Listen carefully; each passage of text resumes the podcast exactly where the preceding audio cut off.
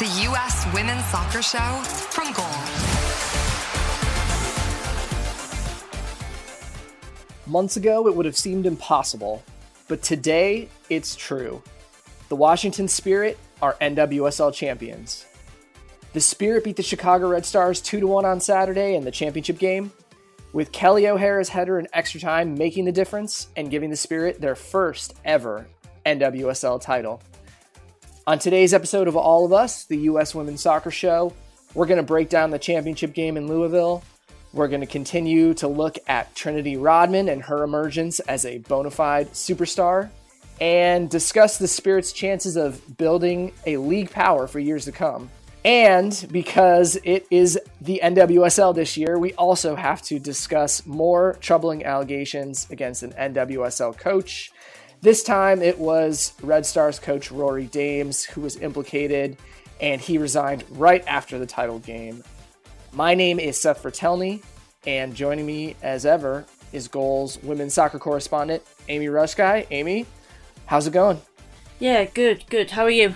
I'm doing well. Looking forward to to diving into this game and and talking about the Spirits' run through the second half of the season and what they could potentially accomplish in the years to come. Uh, they have a, a, really young nucleus that, if they don't get broken up, well, looks like they could be a, a, league power for years to come.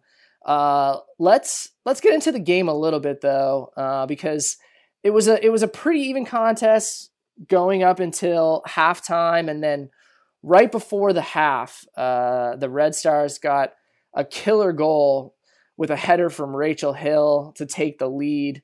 Uh, it, it kind of seemed like that was going to be a tough one to recover from from the Spirit just because of the amount of momentum that that gave the Red Stars heading into the break. But, you know, the Red Stars again suffered a couple of injuries during the game. You know, we, we saw this happen in the semifinal as well uh, losing some key players to injury in the first half with Kealia Watt. Um, and then Mallory Pugh and Vanessa DiBernardo both went down in the first half with injuries uh, for Chicago in the championship game. And and in the second half, you know, that really started to to show as the spirit to control the game. Yeah, I think um, the fact that they, they had to take off Mal Pugh, having already um, having already lost clear one in the, the semi final, I think when you're 1 0 up and you're trying to kind of build on that, and the other team's trying to get back into it, to not have that kind of outlet and Pugh, like kind of the outlet that Rodman was for the Spirit, that you just give her the ball and you can just move up the field. Like, um, I think to take that away when they already had, you know, they were already missing key players, that was. Um, that was pretty damning, and yeah, it was a shame for the Red Stars, and um, a shame for Mal Pugh as well. Yeah, and you know we talked about last week too. Like they were already missing some key players to longer term injuries in, in Julie Ertz and, and Alyssa Naeher. Uh, they lost Watt last week. Um, they lost Kruger, who wasn't ready to go for the final. And so you're, you're talking about a really depleted team. And so as that second half went on, um, you could just see more and more the Spirit taking control. And the Red Stars were down to their second string squad, some backups to backups, and and I think the spirit, you know, in the in the second half they they outshot Chicago like fifteen to one or sixteen to one or something like that. Um, so when they got the equalizing goal midway through the half, it was definitely no less than they deserved. You know, Andi Sullivan she stepped up, wasn't a great penalty, but uh, it got through Cassie Miller uh, to tie up the game, uh, and then you know, as as you go into extra time, I think for Chicago, their mindset was probably let's hold on and try to try to get to penalties. But um, you know, five minutes into the extra time period, Trinity Rodman, who had been fantastic all game, you know, we'll talk about her a little bit more, but she had been trying to take on players down the wing and doing it successfully many, many times, but this time she looked up and she picked out a cross, and, and Kelley O'Hara made a great run to the back post, got her head on it, and finishes. And, and from there, you know, the Spirit hold on and, and win the championship. Yeah, and there's a massive save from Bledsoe right at the end for the Spirit as well, um, which is definitely worth highlighting because, you know, Trinity Rodman Um, definitely won a lot of plaudits after this game, and rightly so, and after the season. But that save from Bledsoe is massive, and you know keeps, you know, it might go to penalties. The Spirit might win anyway, but definitely wins them the um the game in in extra time. Yeah, she she didn't have quite as much to do in this game as she had in previous playoff games, especially the uh, playoff opener against North Carolina. But yeah, one more huge save from Bledsoe, who prior to the game won the goalkeeper of the year award, um, which is her second straight because she won it in 2019 as well, and there wasn't one in 2020. Bledsoe, she's only 30. Uh, she's she's been around for a while, but has several good years ahead of her. And and when you're talking about that conversation of of, of players behind Alyssa Naeher, that next group who are looking to to battle for the backup position and potentially to succeed. Naeher eventually, you know, I know Bledsoe didn't called up didn't get called up for these these games against Australia, but um, the way she's been playing in the NWSL, she she has to be right in the mix heading forward. I think what's difficult about that kind of goalkeeping area for the US women's national team is just how many good goalkeepers there are. Like it's kind of, it's it's kind of harsh because obviously there will be good goalkeepers in the NWSL for many many years that you know just won't get that cap. They won't get that international call up because the talent in you know that position for the US is um yeah it's mad. There are so many good players, but she definitely deserves a shot. I I absolutely agree with that. Yeah, you know, last week we we talked about Trinity Rodman and we talked about how we didn't necessarily want to hype her up too much because she's still just a teenager. But after that performance, I, I feel like we just have to hype her up even more because it was just apparent all game that she was by far the most dangerous attacking player. Every time she got the ball, she seemed to do the right thing with it, whether it was take a player on, whether it was calm down and, and keep possession, whether it was was play across. Uh, you know, she had one moment in the second half where she beat a player and cut in and had a, a rocket of a shot from about 25 out that that hit the post. This wasn't a surprise because anybody who's been watching Trinity Rodman this year knows how good she is. Uh, but I think it was even more impressive to see her do it on this stage in the championship game. Um, and it, it just makes you wonder like how good can she be? Where is her ceiling? Does she have a ceiling? Uh, because to, to do what she can do as a teenager right now is is something really rare. Yeah, and we said, well, I said last week that um, you know the one thing the Chicago Red Stars kind of had going into this this game was a lot of experience um, of finals and losing finals, and you know how that you know could be a little bit of a, a motivating thing and wondered how the young players like Rodman, like Sanchez, how they would you know fare in this game, how they would take to this absolutely massive game at such a young stage. And honestly, the way that she just went into it did Rodman like you know absolutely fearless and like i think she actually she said something um around the final i can't remember if it was after or, or before where she was talking about um kind of her emotions and that kind of of her development and where she is at the moment being so young. Like her emotions are still quite raw on the pitch, but like, you know, you couldn't see any nerves or anything like that in a game. And that was mad. And the her energy completely changed the game. Like she literally just changed the game. Um, like the way that she was taking half all them shots in the second half when you what do you say like 15 16 shots they had she must have had like six or seven she was she was just constantly trying to to make things happen whether it be like for herself to get on the score sheet or to, to give the assist as she did in the end. Yeah, and in the in the post game press conference, um, Kris Ward, the Spirit coach, as well as O'Hara and and Rodman were asked about what this team can become in the future. It's kind of crazy to be having this conversation right now because a few months ago, the Spirit were just kind of a playoff contender type team that were struggling to to make the postseason and weren't quite sure what the the future held for them. But now you look at this team; they're they're the NWSL champions, and they have a, a core that are all in their twenties. Some of them in their early twenties. Rodman's nineteen, and you look ahead and you say, can this be a league power? for years to come because we talked about Rodman and Sanchez getting call ups to the national team. Ashley Hatch got a call up to the national t- team. These are all players in their early 20s or teens when it comes to Rodman. Andi Sullivan still only 25, despite the fact it seems like she's been around forever. Emily Sonnett, 27. Sam Staab is 24. You know, th- this is the team that has like a really, really solid young core. There, there were only two players over 30 that started the game against Chicago, one of them's Aubrey Bledsoe, who's 30. Uh, the other one's Kelley O'Hara, who seems like if she stays healthy, she can be a solid player for years to come. And uh, you just have to wonder what the ceiling of this team is uh, moving forward. Yeah, and I think that's where the expansion draft is going to be really interesting um, because obviously they, they've got O'Hara, they've got Sonnett, and they've got Sullivan, and they can only protect one. Um, so it'd be interesting to see who they choose to protect there. Um, but yeah, like you said, the, the, the young core that they have, it just means that. Um, I mean, what what also be interesting is the coach. Do you know, do does Kris Ward keep it, or do they kind of be like, right, okay, you know, you you've done really well, but you know, maybe for the long term, do you know, is there somebody else out there that they want instead?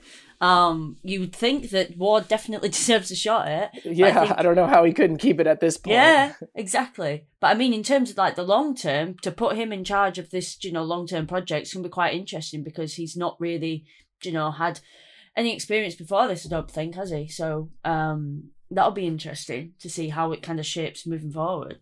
For sure, yeah. I mean, like I think they they've played well enough under Ward for a long enough period of time that it has to be more than just the new coach bounce, right? Like, yeah, uh, clearly there was some some kind of a weight lifted off their shoulders when Burke left, and you could say, well, they would have put together a, a, few good games under anyone, but like this is an extended run now for several months. Like clearly, Ward has figured out some kind of a formula. Yeah, and they seem to respond to him really well as well. So I mean, it'd be really interesting. It's really good opportunity for him. Um, you know, to to get off to this kind of flying start, and to if you know they're going to put him in this position from a long term perspective, to have that young core to work with and see what he can do with it. It'd be a very exciting job as a coach to be like, look, you know, here are all these amazing, talented young players. You're in charge of them. Go build something cool. So, um, but yeah, I mean, what do you think about the expansion draft? Who who do you think they they will protect? Of those three. Yeah, that that is really the wild card here, not just for the Spirit, but for every team. You know, you can only protect nine players going into the expansion draft. You know, it's a double expansion draft with two new teams coming in.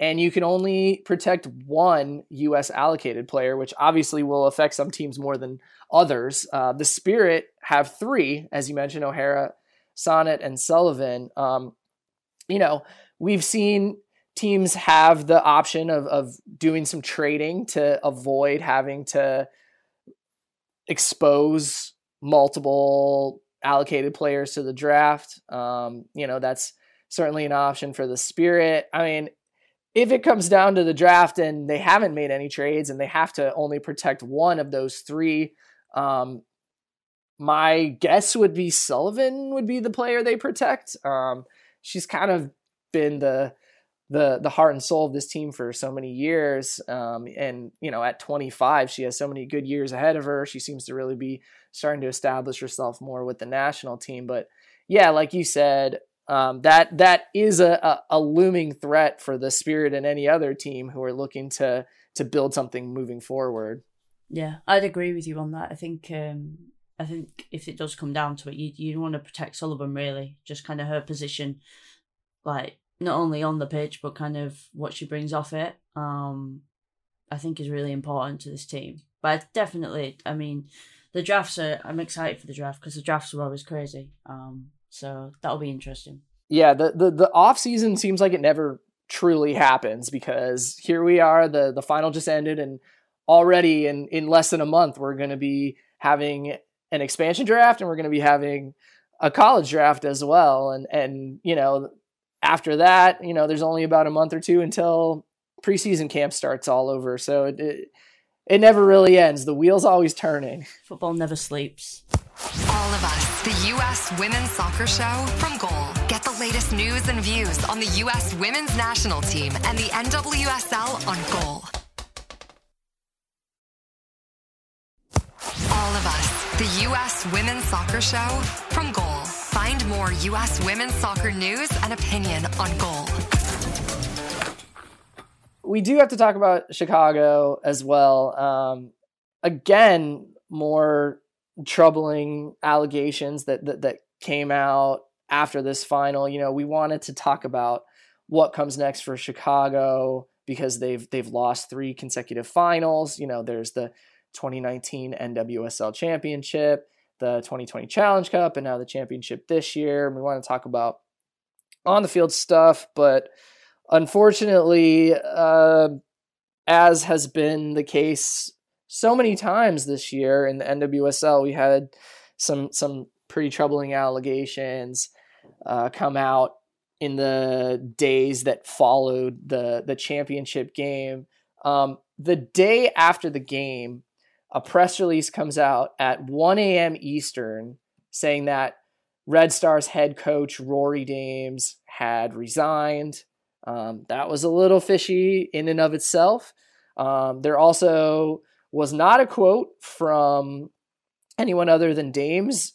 There was a quote uh, also that was not attributed to any person. It was attributed to the Chicago Red Stars. So that also raised a couple eyebrows. And because of everything that's happened in the league this year, late night press release, odd attribution on the quote, everybody started speculating what this meant about Rory Dames. And, and you know, sure enough, the next day there is a huge report in the Washington Post uh, about some really troubling behavior that Dames is alleged to have undertaken during his spell with the team.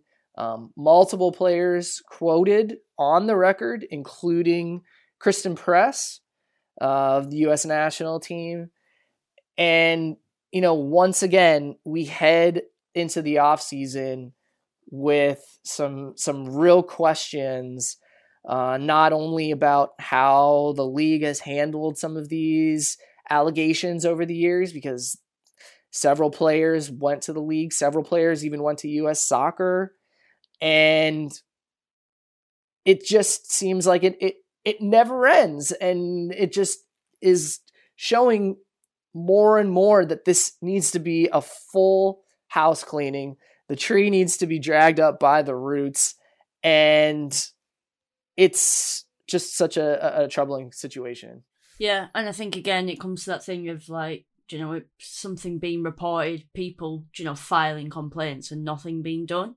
Um, you know, there are, you know, there are people in this, uh, in the report and the post players that kind of wanted to tell their story but were literally never contacted like by people that were investigating it so they say um, so it's just it got it's Groundhog Day, isn't it? Like it's the same stuff. Like somebody files a complaint and nothing gets done about it, and then several years later it comes up, and then you think, well, if you'd have done something about it several years ago, do you know, imagine how many less people would have been affected. And it's the same thing, and it's interesting that you know, obviously the NWSL has really come under fire this year for this kind of thing, but this is you know talking about US soccer as well um, so yeah, I know that the Red Star said they're doing an independent review, but there's no word on whether they'll release um kind of the findings of that publicly.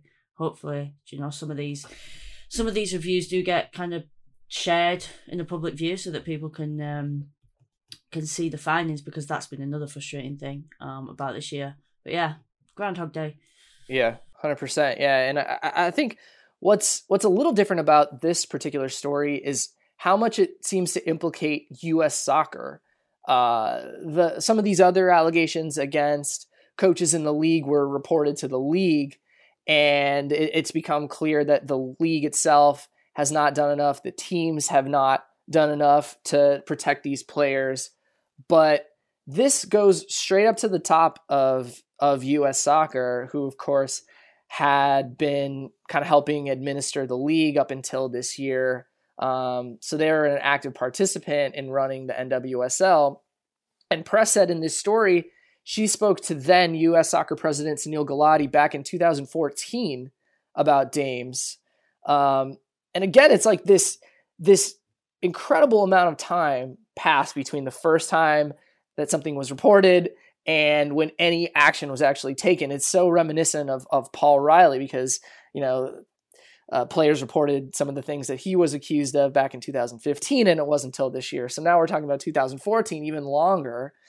And in the meantime, like people knew, like people knew about what this guy was alleged to have done, and it takes up until 2021, up until a report in the Washington Post. You know, let's not let's not forget these have all come out only after some really excellent journalistic work uncovered what was going on. Like these these weren't changes that were enacted by the institutions themselves. They had to be forced into this. Um, and then, you know, in, in 2018, there was a formal complaint filed with U.S. Soccer. There was there was some kind of an investigation, and we, we don't really know what what happened. But two instances, 2014 and then 2018, where U.S. Soccer was first told about it, and then U.S. Soccer actually had an in, an investigation that they did, and and yet we haven't heard anything about what happened with the investigation. And and in the meantime, Rory Dames continued coaching the Red Stars for several years. Yeah, I think it, the interesting thing that stood out for me in the report. Um, I mean, first of all, press spoke up about Dames. Literally, it was her first year at the Red Stars. Like this wasn't like a something that she noticed like several years down the line. Something that she noticed straight away, kind of in her first season, and straight away recognized like needed to complain about it. Um, and the damning thing that I read, it says Press, who said she had been told she needed to play in the NWSL to keep her spot on the national team, said she felt she had no choice but to return the next season.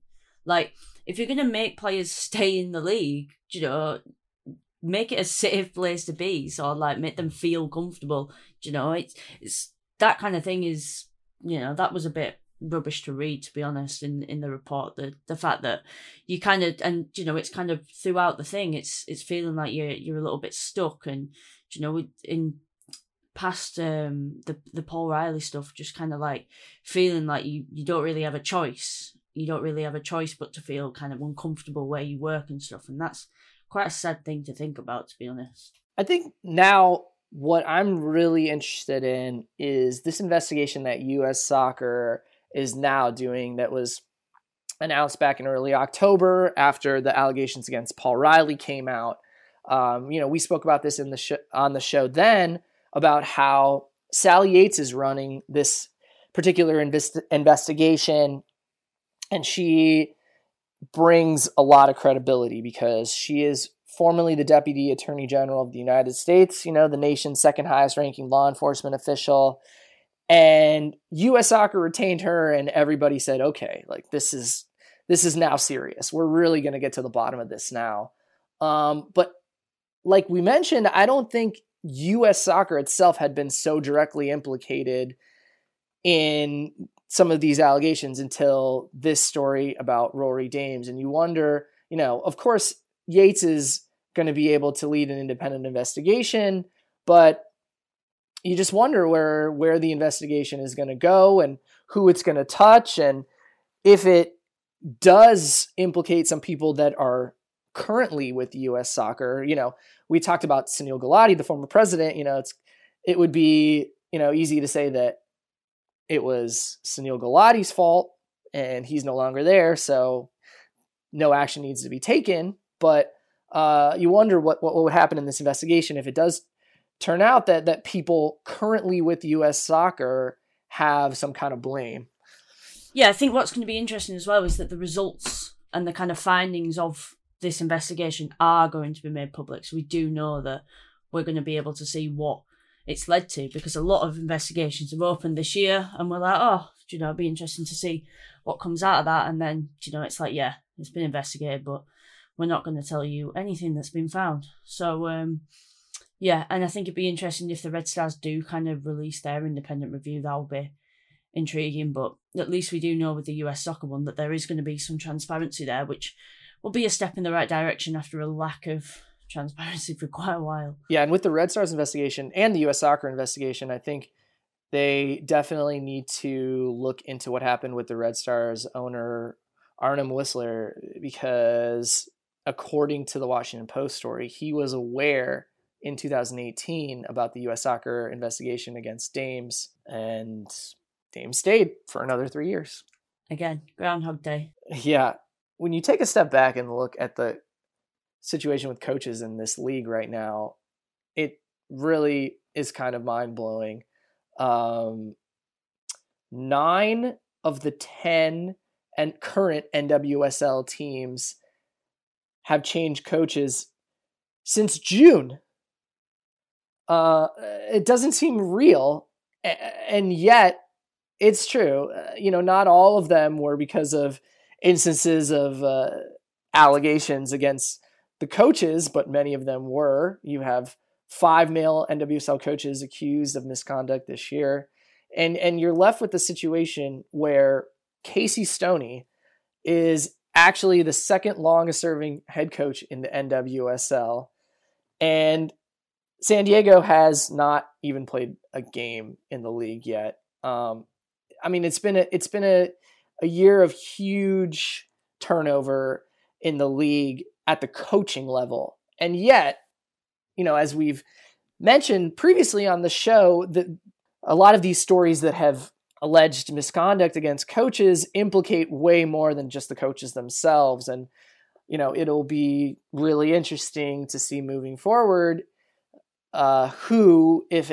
any other authority figures are are forced out or forced to to account for some of the things that they have or have not done in these in these instances yeah, and I think you you know you said like we never really have an off season because of the the drafts, but now we've got all these investigations going on. We've got all this kind of like you know there are all these coaching hires to be done. You've got all the kind of unrest, uh, you know, among the higher ups at some of these clubs.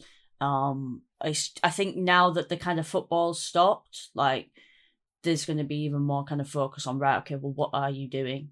Are you doing something that can you know undo or um, at least take account for you know the kind of what you have done and, and let people come into roles at clubs and knowing that they have complaints and things like that. Um, so I think that yeah, now the kind of football has stopped. There's no sort of distraction for um, for people. They they're going to want answers from from the clubs, whether they're fans, whether you know they're fans of specific clubs, whether they're fans of the league. People want answers, and you know it's not just fans, it's players, it's it's everybody involved. And so yeah, now the football stopped, I think there'll be a lot more of a kind of magnifying glass on that because it's like right, well, you know, we're in the off season. um, you know, what are you doing? It was very NWSL 2021 to have this championship game and it seemed like the talk around all of the off-field issues had had died down a little bit leading into the game where we could just talk about what was going on on the field. And then there was the game and it was a great game. And no less than 24 hours later here we are talking about another off-field scandal. Um, very nwsl 2021 absolutely. And like you say the the casey stoney thing. I saw that on twitter and it, i thought it was a joke i genuinely thought it was just like somebody messing about and i, I looked it up and double checked on every and i was like oh my god like this is actually real like I think that just perfectly sums up the kind of year it has been. Yeah, and it will be really interesting to see what happens in in the off season going forward. Now, like you said, we we don't have the games to talk about, so we can kind of fully focus on on what's going on off the field, and of course, there's going to be uh, some drafts to talk about as well. That that does touch on on-field stuff, but but really, uh, it's going to be a, a, really crucial few months for the league to try to start to to get its house in order a little bit, and uh, we will definitely be following that. We will also be following the U.S. national team friendlies uh, at the end of November, and we'll be talking about those on the show moving forward as well. Uh, so I think we will wrap it up there for this week. Uh, thank you as always for listening, and as a reminder subscribe, rate, follow wherever you get your podcasts. We appreciate reviews. We appreciate you listening, and we will talk to you all again next week. All of us, the U.S. Women's Soccer Show from Goal. Find more U.S. women's soccer news and opinion on Goal.